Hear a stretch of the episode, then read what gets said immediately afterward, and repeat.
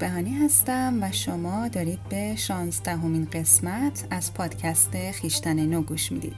تو این قسمت در ادامه مباحث خودشناسی با تحلیل رفتار متقابل یا تی قراره که راجع به خارج شدن از نقش های قربانی و ستمگر در مثلث کارپمن حرف بزنیم.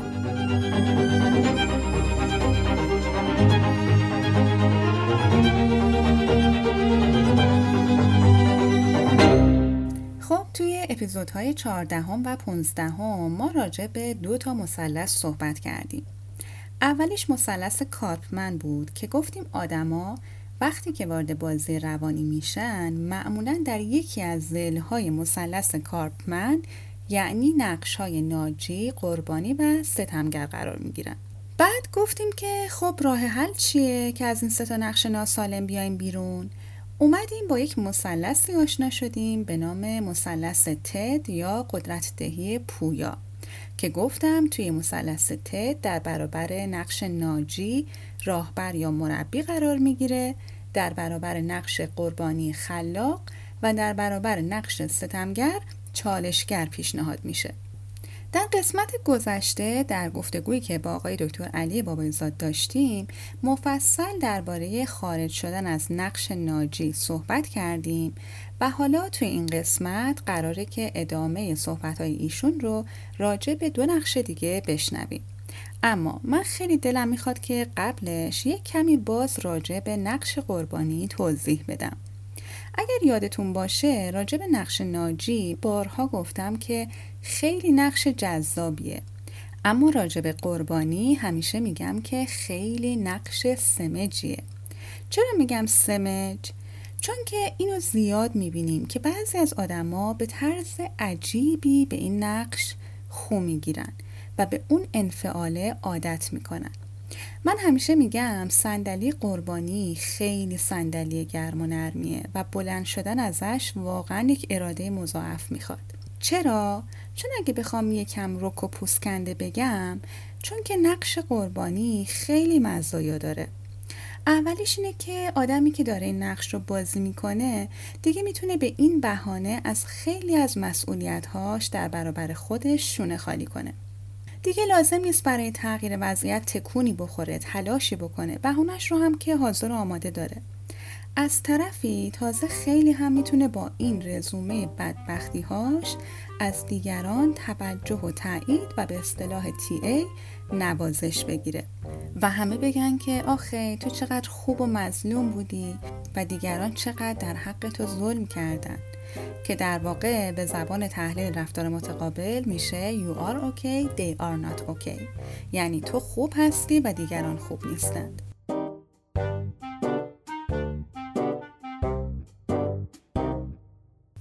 حالا جالبه بدونید که اریک برن عزیز با اون هوشمندی که داشته اومده فواید این بازی ها و ایفا کردن این نقش ها رو هم پیدا کرده و توی چند بخش تقسیم بندی کرده. برن میگه که کلا بازی ها برای ما گین ها یا منفعت ها و امتیازاتی دارن. وگرنه هیچ کس بدون این امتیازات که علکی نمیاد سالیان سال مثلا نقش قربانی رو بازی کنه حتما یک سری فواید روانشناختی براش داره. بذارید براتون یک مثال بزنم. مثلا فرض کنید که یک نفر در نقش قربانی داره بازی اگه به خاطر اونا نبود انجام میده. سالیان ساله که داره میگه اگه به خاطر جامعه، مدرسه، مامان و بابام و فلان معلمی که اعتماد به نفسم رو گرفت و بقال سر کوچه نبود من حتما موفق می شدم. و اگه هنوز هیچ قدم مثبتی توی زندگیم بر نداشتم و همینطور نشستم توی خونه به خاطر اوناست. خب اینجا بازی کردن این نقش چه امتیازاتی داره؟ اول اینکه این آدم تا وقتی که روی این صندلی نشسته نیازی نیست که بخواد با ضعف ها و مشکلات درونی خودش مواجه بشه ترس هاش رو ببینه بره روی مشکلاتش کار بکنه. دوم اینکه نیازی نیست که بره با چالش های دنیای بیرون مواجه بشه و مهارت های مختلف ارتباطی و اجتماعی رو یاد بگیره. سوم اینکه موضوعی داره برای وقت گذرونی با دیگران. اگه یادتون باشه توی قسمت های قبلی بهتون گفتم که ما باید یه جوری به زمانمون ساخت بدیم و آدم قربانی یک موضوع خوب داره برای ساخت دادن به زمان. یعنی موضوعی داره برای حرف زدن با دیگران.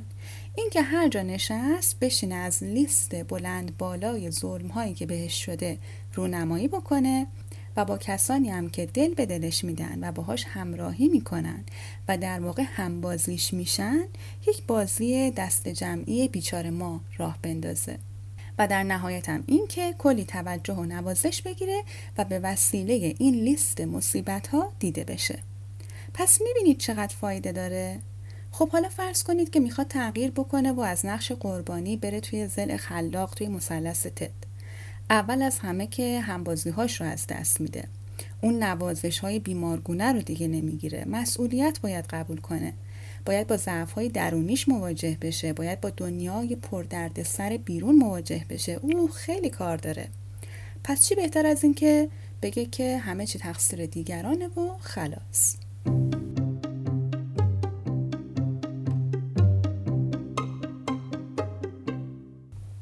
اوقات حتی فرد قربانی میاد کلاس خودشناسی یا میره پیش روان درمانگر یا مشاور که باز مقصرها رو در گذشته بهتر پیدا کنه. به قول اریک برن میره پیش روان درمانگر که بیمار حرفه‌ای تری بشه. مخصوصا توی رویکردهای روانکاوانه که بیشتر گذشته نگر هستن که تا حدود زیادی تیه هم جز اونهاست. بعد بعضی ها میان با این مفاهیم آشنا میشن و میگن پس تقصیر من نیست تقصیر پیشنویسمه تقصیر رابطه ناایمن در کودکی با مادرمه و بهونه های از این دست. اما یه جمله قشنگی هست که نمی‌دونم از کیه که میگه که تقصیر تو نیست اما مسئولیت توه. چون این در نهایت زندگی خودته و مسئولیت این که چطور پیش بره و به چه سرانجامی برسه هم با کسی جز تو نیست. البته این را هم بگم که انکار نمی کنیم که جامعه، مدرسه، خانواده، اتفاقات تلخ دوران کودکی و تروماها، ژنتیک و همه و همه بر روان ما و بر شخصیت ما بسیار تأثیر گذارن و البته که باید دردها و رنجهای ناشی از جراحات روانی التیام پیدا کنند. اما باید خیلی حواسمون جمع باشه که این موضوع تبدیل به یک بازی بی سرانجام نشه و باعث نشه که فرد قربانی بیشتر توی وضعیت خودش تثبیت بشه و به صندلیش بچسبه. خب با این توضیحاتی که دادم دیگه فکر کنم بهتره که بریم سراغ ادامه گفتگو با مهمانمون. آقای دکتر علی بابایزاد مشاور و متخصص تحلیل رفتار متقابل که توی قسمت قبلی بخشی از صحبتهاشون رو شنیدیم. و حالا در ادامه نظرات ایشون رو درباره خارج شدن از نقش های قربانی و ستمگر میشنویم.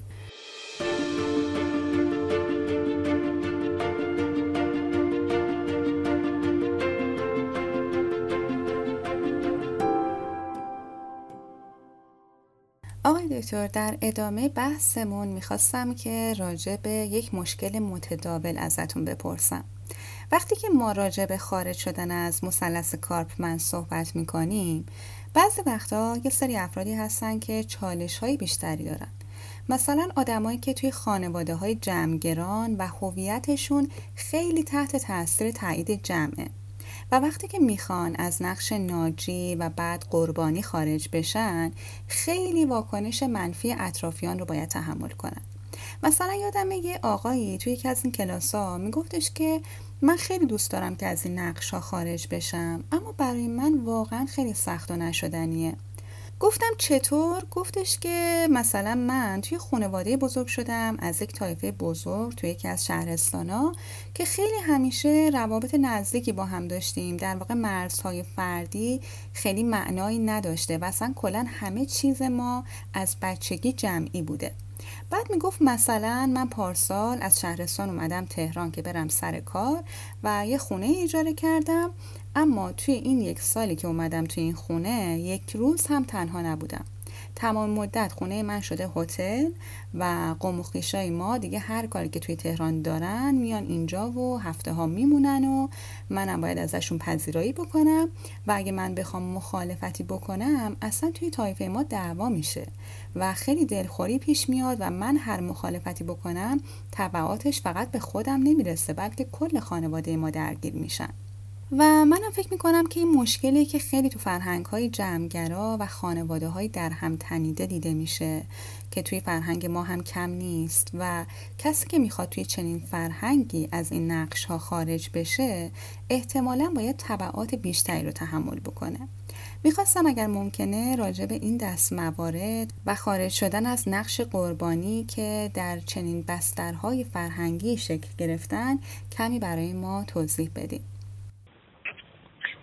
چه سوال خوبی چون واقعا مبتلا به و خیلی ها ممکنه که درگیرش باشن. شما به یک واژه درخشان اشاره کردید که در خانواده درمانی هم خیلی مورد توجه قرار می‌گیره و آن خانواده در هم تنیده بود.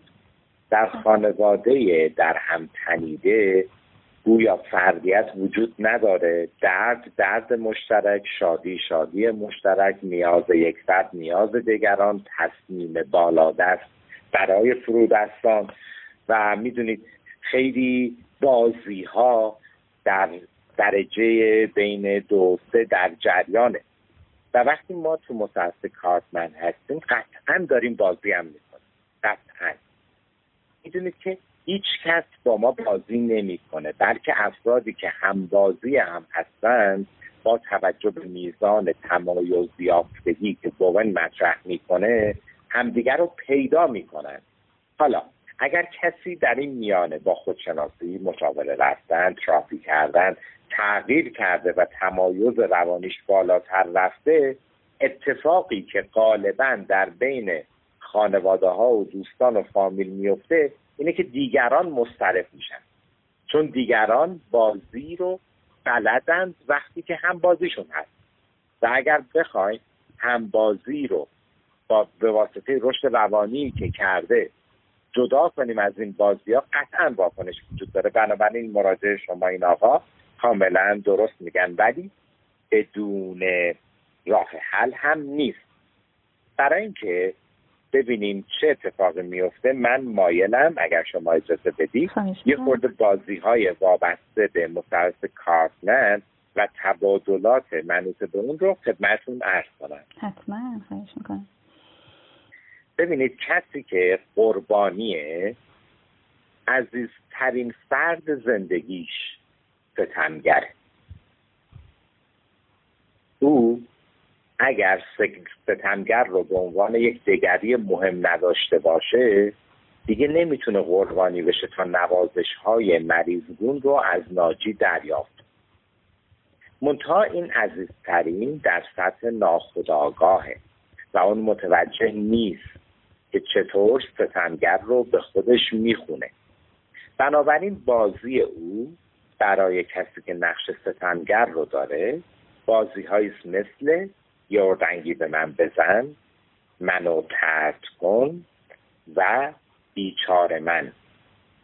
از اون سوی قضیه فردی هم که نقش ستمگر رو بازی می‌کنه چون اون هم به شدت دچار حال من خوب نیستم هست و با ستمگری میگه تو خوب نیستی پس من خوبم و دچار احساس حقارت و مهارهای وابسته به اونه بازی عیبجو و حالا گیرت آوردم انجام میده. بنابراین با عیبجویی و گیر انداختن طرف مقابل و تخلیه احساس اخازانه خشم خودش رو در تعادل روان ناسالمی قرار میده تا بتونه باقی بمونه. و از اون سوی قضیه ناجی هم دوچار بازی من فقط می‌خوام کمک کنمه و این دفعه اگر که قربانی که استاد بازی آره می‌دونم ولی اما و خودش رو در وضعیت بیچار من نگه میداره و بازی وابسته به اون بخواد توسط یک راهبر یا همون انسان خیرخواه به گونه دیگه ای هدایت بشه قطعا آره می‌دونم ولی اما رو بازی خواهد کرد. بنابراین اینو گفتم که بدونیم نقش ها صرفا فردی نیستن بلکه یک شبکه اجتماعی بسیار پیچیده تو در تو نفی هویت شده و تنگاتنگند که با بازی ها به هم گره خوردن. و برای بیرون اومدن از یک نقش باید بازی های وابسته به اون نقش رو هم آنتیتز کرد. خب در فرهنگ جمعگرا که البته جمعگرای ناسالم جمعگرای سالم میاد بین فردیت و با هم بودن تعادل برقرار کنه اتفاقی که میفته در این جمعگرای ناسالم اینه که افراد انتظاراتشون از هم مرز نداره و اصولا این دیگران هستن که بعد این انتظارات رو جلو جلو ارضا کنن. مثل همین مثال شما که فامیل و غیره اونجا هستن و ایشون باید ازشون تیمارداری و پرستاری کنه بلکه هدفش اصلا از به شهر دیگه ای رفتن کار کردن و استقلال بوده نه هتلداری و در واقع در این حال که ما واکنش شدید دیگران رو خواهیم داشت برای خروج از نقش اگر که با یک تحلیلگر رفتار متقابل یا یک تراپیست روانشناس داریم صحبت می‌کنیم میبایستی که ببینیم چه ترس هایی در درون ما در درجه اول باعث شده بوده که اون نقش ناجی رو داشته باشه تا اون ترس حقارت و ناکامی درمان نشه ما ممکنه به جای اینکه از نقش ناجی بیایم بیرون و عملکرد راهبر رو داشته باشیم سویچ کنیم رو ستمگر و اون روی سکر رو زندگی کرده باشیم ولی فکر کنیم که رشد روانی کردیم و می‌خوایم حدود و مرزهامون رو مشخص کنیم. پس برای بیرون اومدن از یک نقش قطعا باید سبب شناسی اون رو که غالبا هم در دوره های قبلتر رشد و نیز کودکی در درون فرد شکل گرفته توسط حالا خودش اگر خودشناسی می‌کنه یک متخصص مورد بررسی قرار بگیره. من نمی‌تونم در عین حالی که حقارت هایی رو که قبلترها باعث می‌شده نقش ناجی داشته باشن رو با خودم حمل کنم ولی به جاش ناجیگری نکنم ممکن ناجیگری نکنم ولی به جاش ستمگری می‌کنم پس می‌دونم که در مورد حالا این مثال خاص شما شما هدایت فرمودید که ایشون بره ببینه که اون حقارت درونی یا اون مسئله پیش نویسی چی بوده. حالا در عین حالی که اون رو التیام و ترمیم میده بعد یادمون باشه آدم ها موقعی که بازی می‌کنند امنیت دارند. هر چند قاضر و در واقع دنیاشون قابل پیش بینیه بنابراین اگر کسی می‌خواد ناجی نباشه میبایستی که ایجاد امنیت رو برای کودک درون طرف مقابل به گونه سالم لحاظ بکنه. یعنی چی؟ یعنی اگر قبلا فامیل می اومدن اونجا مورد پذیرایی قرار می گرفتند و غیره اینکه یهو ترد بشن ممکنه واکنش نشون بدن. ولی اینکه ببینند که هنوز مورد توجه هست از راه سالم. و در واقع اهمیت می‌تونه بهشون بده و این خروج از نقش رو به صورت سلسله مراتبی و پله انجام بده. یعنی یکو همه چی رو قطع نکنه. مثلا بگه این هفته نمی‌تونم مثلا دو هفته بعد پنج روز بعد هفت روز بعد یه روز مثلا کار ندارم و غیره. و این محدوده ها رو به, به تدریج مشخص کنه که کودک درون طرف مقابل هم دچار ترس و حقارت نشه می‌تونه که کمک کننده باشه. از سوی دیگه گاهی اوقات ما جلو جلو پیام های والد خودمون رو روی دیگران فرافکن می‌کنیم و دیگران هم با اون همزاد پنداری فرافکنانه که ملانی کلین میگه انجام میدن. و واقعا هم انتظاراتشون جوری میشه که قبلا نبوده ولی ما فکر می‌کنیم که اونا از ما انتظار داشتن. برای یک جور ترانسفرنس و انتقال اینجا داره رخ میده و میبایستی که قبل از اینکه جای دیگران فکر کنیم که اونا چه نیازی دارن ازشون بپرسیم که دقیقا چی می‌خوان. مثلا اگه می‌خوان بیان خونهش چی می‌خواین چند روز می‌خواین اینجا باشین؟ چه کار می‌خواین بکنی از من چه انتظاری دارین؟ می‌دونی شاید وقتی اینا مطرح میشه به حالی مهربانانه و ایجاد اون سکیور بیس و دامنه هم برای کودک می‌بینیم که بخش از خدماتی هم که ارائه میده انتظاراتی که خودش در دیگران ایجاد کرده و دیگران هم با اون در واقع همزاد پنداری فرافکنانه کردن. پس اگر بخوام به صورت منسجم به شما بگم یک تمام نقش ها وقتی انجام میشن به گونه ای حضور در بازی ها هستن. دو هیچ کس با ما بازی نمی‌کنه. ما با توجه به تمایز یافتگی یکسان که اگر پایین باشه بازی رخ میده هم بازی رو پیدا می‌کنیم. سه برای خروج از نقش میبایستی که بازی هم آنتیتز بشه. و چهار برای آنتیتز یک بازی میبایستی که کودک درون طرف مقابل رو امن کنیم. پنج سوال بپرسیم که او چه نیازی داره و پیام های والد خودمون که غالبا با کامل باش و دیگران رو راز نگهدار آمیخته است به جای توقعات طرف مقابل در نظر نگیریم و در نهایت تمام این مراحل رو به تدریج و پلکانی انجام بدیم. ممنونم. خیلی جنبندی کاملی بود و یک نکته که فرمودید و من هم می‌خواستم روش تاکید بکنم برای شنوندگان عزیز اینه که با شنیدن این حرف ها دیگه حالا نریم خیلی حرکت های انقلابی عجیب غریب بکنیم و به اسم رشد و تغییر و خودشناسی دیگه حالا نشیم یک آدم متخاصم. گاهی اوقات متاسفانه حتی ما می‌بینیم که در فرایند درمان یک مثلث دیگه با روانشناس یا مشاور شکل می‌گیره. به این صورت که ممکنه حالا اون فرد مشاور بشه ناجی و مراجع هم با حمایت مشاور بشه ستمگری که می‌خواد حالا انتقام قربانی بودنش رو از دیگران بگیره. و باز می‌بینیم بازی های جدید دیگه شروع میشه. اما این دفعه حق به جانبتر و به اسم رشد و خودشناسی و تی ای و این حرفا. دقیقا. اگه اجازه بدید من می‌خوام یه خاطره رو براتون بگم. بله حتما. سالهای پیش بود و من در یک کنفرانس بینالمللی تی ای بود و یکی از اساتیدم خانم مرایکی ایشون داشت یه workshop ی رو اجرا می‌کرد و واقعا هم همه اونجا روانشناس بودن. و یه دختری که بچه بود و باباش رهاش کرده بود و رفته بود در نقش قربانی داشت گریه می‌کرد و واقعا هم گریه می‌کرد. یعنی می‌خوام بگم psychodrama اینا نبود که پدرم منو رها کرده. بعد ایشون به عنوان therapist در اون گروه گفتش که شما می‌خواین که حالا بیاین و بریم به اون دوران و یکی به عنوان پدر بیاد و برای شما وارد نقش بشه و اینها و ما اون در واقع تصویر روانی رو انجام بدیم حالا با تکنیک که ایشون داشتن. یو یه آقای بلند شد تو جمع از یک کشور دیگه بود. گفت من می‌خوام جای پدرش باشم.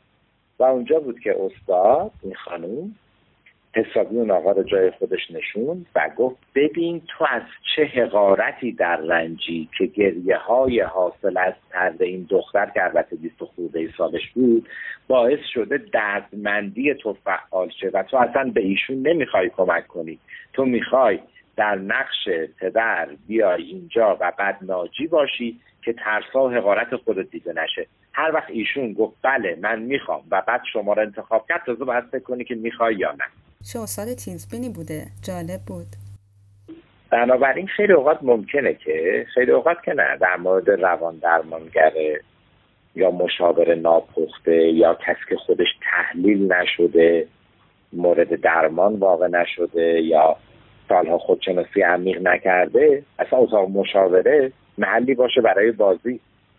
در نقش ناجی قرار گرفتن و به جای همدلی همدردی کردن و مسلط سازی کردن و زل قوی من مشاور توی مراجعه همدل و دوست من و نمی‌دونم من می‌خوام تو حالت خوب بشه و به جای اون تصمیم گرفتن و بیرون از اتاق حرفی که هست بعد است و ما اینجا خوبیم و و اینها. همه بازی های ناخوبیه که ممکن تو اتاق مشاوره رخ بده و هرگز با تغییر نه تنها تو هم نیست بلکه بعدا همون مراجعی که در نقش قربانیه در نقش ستمگر وارد میشه و درمانگر ناکار آزموده ای که در نقش ناجی بوده رو قربانی می‌کنه و میگه من همه اومدم پیش تو چرا خوب نشد؟ بنابراین به هیچ وجه ما جای هیچ مراجعی تصمیم نمی‌گیریم و قرار نیست حال هیچ کسی رو خوب بکنیم. آیا او تصمیم می‌گیرد که حالش خوب شود؟ اگر بله به عنوان کاتالیزور در اون کنار کمک هایی در عملکرد مربی انجام یا تحلیلگر یا مشاور و درمانگر. بله خیلی هم عالی. آقای دکتر درباره نحوه تغییر نقش قربانی به عملکرد خلاق در مثلث تت می‌خواستم ازتون بپرسم. من فکر می‌کنم به نسبت ناجی فردی که نقش مورد علاقش قربانیه کارش یکم سختره چون انگار ناجی حداقل یک انرژی روانی بیشتری داره. اما قربانی یه انفعالی توش هست. انرژی روانیش خیلی کمتره. حالا اگر اشتباه می‌کنم من رو تصحیح بکنید. ولی فردی که سالها عادت کرده خودش رو قربانی یک پدر بدرفتار یک مادر به قول شما ناکوک یک جامعه بیمار محیط آموزشی ناکارآمد و غیره ببینه و بهش عادت کرده حالا اینکه بخواد بره به سمت مسئولیت پذیری فکر می‌کنم خیلی کار پرچالشی باشه. می‌دونم که این موضوع ساعتها جای بحث داره اما با توجه به فرصت محدود پادکست می‌خواستم خواهش کنم به صورت مختصر راجع به نحوه این تغییر برای ما توضیح بدیم خب خیلی هم عالی. همونطور که شما فرمودید متناسب با زمان و فضای پادکست خدمتتون عرض خواهم کرد وگرنه که چطور از قربانی به خلاق برسیم که میشه تمام صدها هزار جلد کتابی که مربوط به روان درمانی و مشاورت چون اصولا اون کسی که میاد به اتاق مشاوره غالبا با نقش قربانی میاد و تمایلی هم نداره که از این نقش بیرون بیاد. که گرچه در سطح خداگاه نقطه متقابلش رو یعنی میل به تغییر رو مورد توجه قرار میده ولی خود در سطح اینطور نیست. و همونجور که خدمتتون عرض کردم موقع این وضعیت بدتر میشه که ما دچار خودشیفتگی نقشی هم شده باشیم یا همون رو نقش و کسی که خودشیفته قربانیه اصلا فکر می‌کنه کسی به اندازه اون حق نداره که اینقدر درد کشیده باشه و دردهای او دور و گوهر و جواهراتی هستن که فقط مختص او هست و حاضر نیست این مدال های افتخار حاصل از دردمندی رو که به اتاق روان خودش آویخته کنار بذاره. پس خیلی مقاومت می‌کنه و هرچند به سمت درجه سه میریم می‌بینیم مقاومت این مراجع بیشتره و مکانیسم های دفاعیش هم. خب سوال اینه که چه کار بکنیم؟ معمولا تو اتاق مشاوره یک قربانی یک شبه تبدیل به خلاق نمیشه.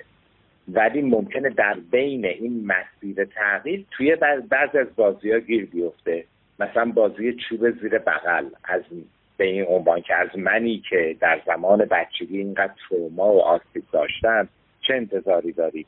و معلوم تغییر نمی کنم دکتر خودتو نبین. و حتی ممکنه تو ذهنش دکترش رو ایدالایز بکنه خیلی بزرگ کنه و در واقع اونو بدون مشکل بپنداره. فکر کنه زمان بچگی بی نفسی داشته و اگر خوب عمل می‌کنه به خاطر اونه و اگر خودش بده میشه چوب زیر بغل. بیشتر پیش بریم همونجور که شما فرمودید اگه واسه خاطر اونا نبود. آره می‌دونم ولی اما. بنابراین ما واقعا با مقاومت رو داریم و همونطور که در روانکاوی و بقیه درمان ها مراجع مقاوم حاکی از تغییر کمه این مقاومت باید به تدریج بشکنه. ندی فرد قربانی یک چیزی که درش خیلی مشخصه اینه که فردی ایموشنال سنتر یعنی مبتنی بر احساسات و بدبختیاشه. یعنی وقتی حرف می‌زنه میگه من چقدر بدبخت و بیچاره و دردمندم. در حالی که خلاق فردی پرابلم سنتر یعنی محور عمل کردش مسائل و حل مسئله پس اینکه ما اصلا مسئله رو مشخص کنیم برای قربانی چیه کمک کنیم که او بفهمه گام یکه. مسئله این نیستش که من قربانیم و ناراحتم و زندگی نکرده دارم و پدرم با من این کارا رو کرده و چه و چه و چه. خب که مسئله نیست اینو سبب شناسی. و مسئله اینه که الان من چه رفتاری نشون میدم چه کار می‌کنم مسئله رو به صورت دقیق واضح روشن و اسمارت مشخص کنم قرارداد درمانی بنویسیم تا بتونیم به سمت تغییر بریم. همونجور که می‌دونید روش تحلیل رفتار متقابل اونجور که دکتر اریک برن او سالها پیش درهای پیش اهدا کرد روشی مبتنی بر قرارداد. یعنی بنابراین مراجع باید به ما بگه که اگر بخواد قربانی نباشه چی می‌خواد باشه؟ نه اینکه چی می‌خواد نباشه. آنچه که می‌خواد باشه رو کمک کنیم که عینی بشه قراردادش رسیدنی بشه و اسمارت و واضح و دقیق و مبتنی بر زمان و قابل اندازه گیری و واقعیت و غیره و غیره که می‌دونیم الان دیگه نمی‌خوام وارد قرارداد اسمارت بشن و کمک بکنیم که او به سمت حل مسئله بره و کم کم اون عزت نفس ویران شده در درونش التیام پیدا کنه. غالبا با کمترین فشار از محیط بیرون مراجع ممکنه برگرده و وقتی برمیگرده انتظار ناجیگری درک مطلق و فهمیده شدن بدون اینکه ما چالشی ایجاد کنیم رو از درمانگرش انتظار داشته باشه. اینجاست که دوباره باید همجور که توی سوالات قبلی گفتم اون آقایی که از شهرستان آمده بود کمک کنیم که در واقع سکیور بیس یا امنیت برای کودکش ایجاد شه ولی دوباره نشون بدیم که تنها مسئول زندگیش خودشه. هیچ کس مسئول ما نیست. حتی تو اتاق مشاوره. و این اوست که در دنیای پدیدار شناسیش داره بدبختی و نکبت رو تجربه می‌کنه. اگر می‌خواد تغییرش بده بعد اون رو به صورت قرارداد اسمارت دراره و در این راه که ممکنه چندین و چند جلسه باشه کمک بگیره تا بتونه از حالت کودک منزوی یا قیامگر به بالغ برسه. چون تبادلاتی غالبا قربانی داره از کودکش به والد حمایتگر ناجی یا از کودکش به والد انتقادگر یا کودک پرخاشگر فرد ستمگره. و این تبادلات هم دو پهلوه. با آلودگی ها ظاهرا در سطح اجتماعی بالغ بالغ به نظر میاد و در سطح روانشناختی کودک اوست که فعاله و اینکه حالا فرمودید فرد قربانی معمولا انرژی هم نداره برگردیم به قانونی که برن مطرح می‌کنه و موقعی کشیدن egogram اون رو مد نظر قرار میدیم و اون قانون ثباته قانون ثبات میگه که میزان انرژی روانی در ما یکسانه ولی انرژی روانی فرد ناجی از حالت باند یا در واقع پتانسیل فعال شده و اون به واسطه این فعالیت می‌خواد کاری رو بکنه که حقارتاش دیده نشه. ولی فرد قربانی که دچار ناامیدی و بیپناهیه خیلی از وجوه روانش به صورت پتانسیل باقی مونده. بر این کمک به شدن حرکت کردن قراردادهای با پله های ریز ریختن می‌تونه که کمک کننده باشه. خیلی ممنون از توضیحاتتون. در نهایت هم می‌خواستم کمی درباره عبور از نقش ستمگر در روابط به چالشگر حرف بزنیم. یه جمله زیبایی رو من یادم باز توی یکی از برنامه های تلویزیونیتون ازتون شنیدم که برای من خیلی به یاد موندنی بود. یادم نیست که راجع به چه بحثی بود که یه بار گفتیم که قدرتی که دیده بشه قدرت نیست حقارته. فکر می‌کنم توی زل ستمگر هم فرد خیلی تمایل به قدرت نمایی داره اما در واقع داره باز حس حقارتی رو با تحقیر و تخریب دیگران میپوشونه. در این مورد هم خوشحال میشم نظر شما رو بشنویم. خیلی هم عالی. اون جمله درخشانی رو که فرمودید قدرتی که دیده شود قدرت نیست. در ادامهش میشه قدرتی که اعطا شود و بخشیده شود. اون قدرته. یعنی ما به دیگران هم قدرت دهی کنیم. البته این جمله رو باید بگم که ابراهیم یکی از بچه های عالی گروه درمانیمون سالها پیش گفت و من همیشه هم میگم که این جمله از ایشونه و خیلی جمله درخشانیه. کسی که بخواد نشون بده من قدرت دارم با ایجاد ترس و وحشت و ارعاب و کنترل در واقع اون از سر ضعف با مکانیسم دفاعی داره این کار می‌کنه. بنابراین نقش ستمگر هم همچون ناجی با مکانیسم دفاعی واکنش وارونه به نقش می‌پردازه. ولی اینکه چه بکنیم که از ناجی که یک نقشه به عملکرد چالشگر برسیم باز اولین مسئله ای که لازم بهش بپردازیم اینه که ما فقط با تغییر رفتار نمی‌تونیم روانمون رو تغییر بدیم. باید حقارت ها و مسائلی که باعث میشه در ناجی قربانی و ستمگر باشیم رو بررسی کنیم. همون حقارت هایی که در نقش ستمگر باعث میشه ما وضعیت من خوب نیستم رو به تو خوب نیستی پس من خوبم تبدیل کنیم. برای همینه که یک چالشگر به تدریج رابطهش با خودش بهتر میشه و از وجه والد انتقادگر مثبت بالغ استفاده می‌کنه و به جای حکم راندن تحقیر کردن تحمیل کردن میاد و سوال می‌پرسه. سوال هایی که به تجربه آها یا همون بینش ختم بشه. بنابراین سوال هایی می‌پرسه که قربانی به سمت خلاق پیش بره. برای مثال ممکن توی خونه ای ما یه پسری رو داشته باشیم که نه درس می‌خونه نه کار می‌کنه نه پول در میاره تا بعد از ظهرم میخوابه. بی حوصله است افسرده هم هست.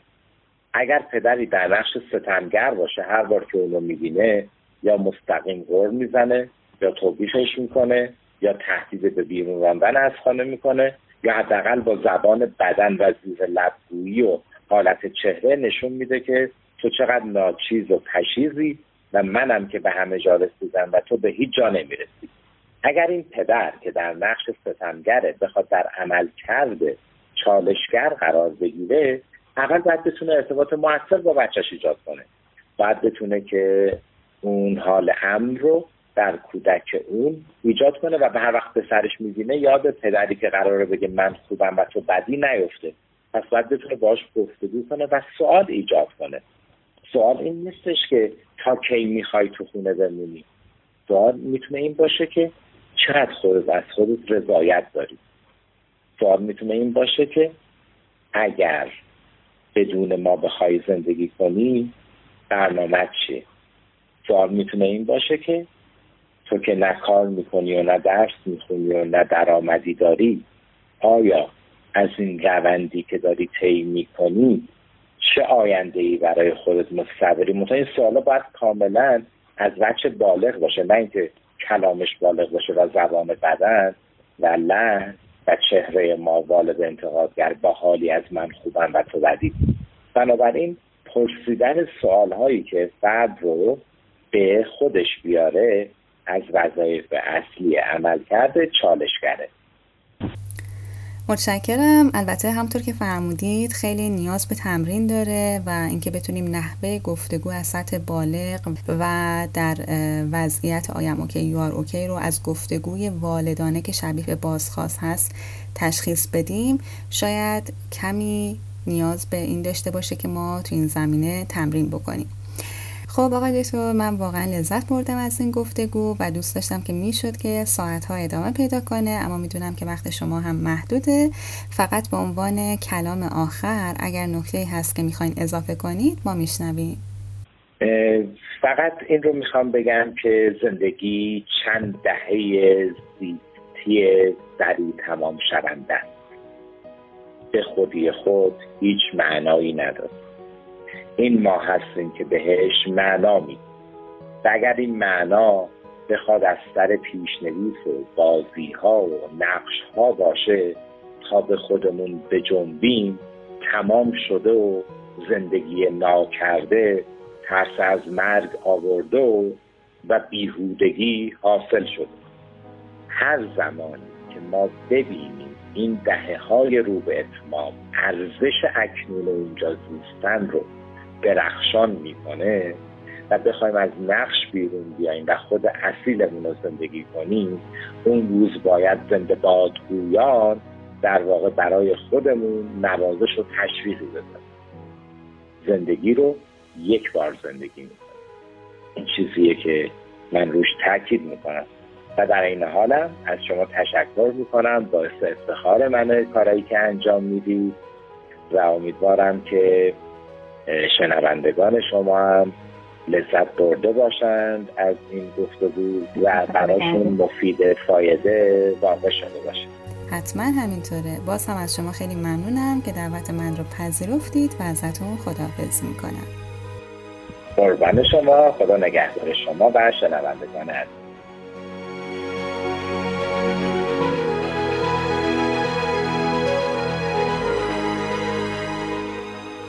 خب دوستان عزیز امیدوارم که این گفتگو و این مبحث براتون مفید بوده باشه. اگر تمایل دارید صفحه آقای دکتر بابایزاد رو دنبال بکنید من آدرس page اینستاگرامشون رو توی توضیحات این اپیزود می‌ذارم.